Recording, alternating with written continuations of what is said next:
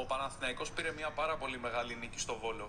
Ε, Μια νίκη με πάρα πολλές προεκτάσεις, η οποία του φτιάχνει στο μέγιστο βαθμό την αυτοπεποίθηση πριν από τον τέρμπι με τον ε, Ολυμπιακό. Του δίνει μια πολύ μεγάλη όθηση. Ε, την είχε μένα, αλλά πάντα τέτοια αποτελέσματα στις έδρες ομάδων που βρίσκονται ψηλά στη βαθμολογία σου δίνουν το κάτι παραπάνω ε, για να συνεχίσεις.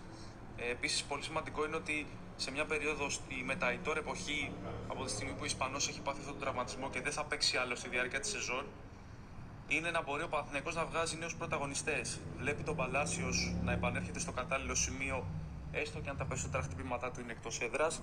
Είδε τον Βέρμπιτς να φορμάρεται. Δεν έκανε γκολ, αλλά είναι μέσα σε όλες σχεδόν τις φάσεις.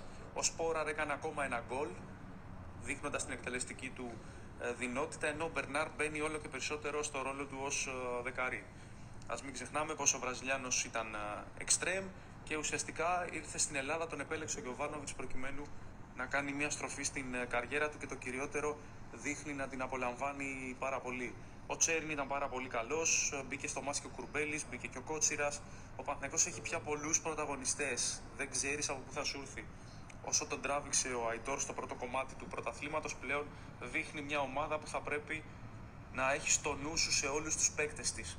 Αυτό είναι και το μεγαλύτερο κέρδος από την αναμέτρηση με τον Βόλο, εκτός από την ψυχολογία, την αυτοπεποίθηση και φυσικά το τεράστιο πάρτι, την ατελείωτη στήριξη που έδωσε ο κόσμος. Ε, πλέον ο Παναθηναϊκός είναι σαν λερναία ύδρα και θα είναι πολύ δύσκολο για κάθε προπονητή να τον αναχαιτήσει γιατί δεν ξέρει που θα ρίξει το βάρος του. Μέχρι πρώτη όσοι είχε στο μυαλό του πρέπει να περιορίσω τον Αϊτόρ. Τώρα τα πράγματα γίνονται πολύ πιο σύνθετα και πολύπλοκα.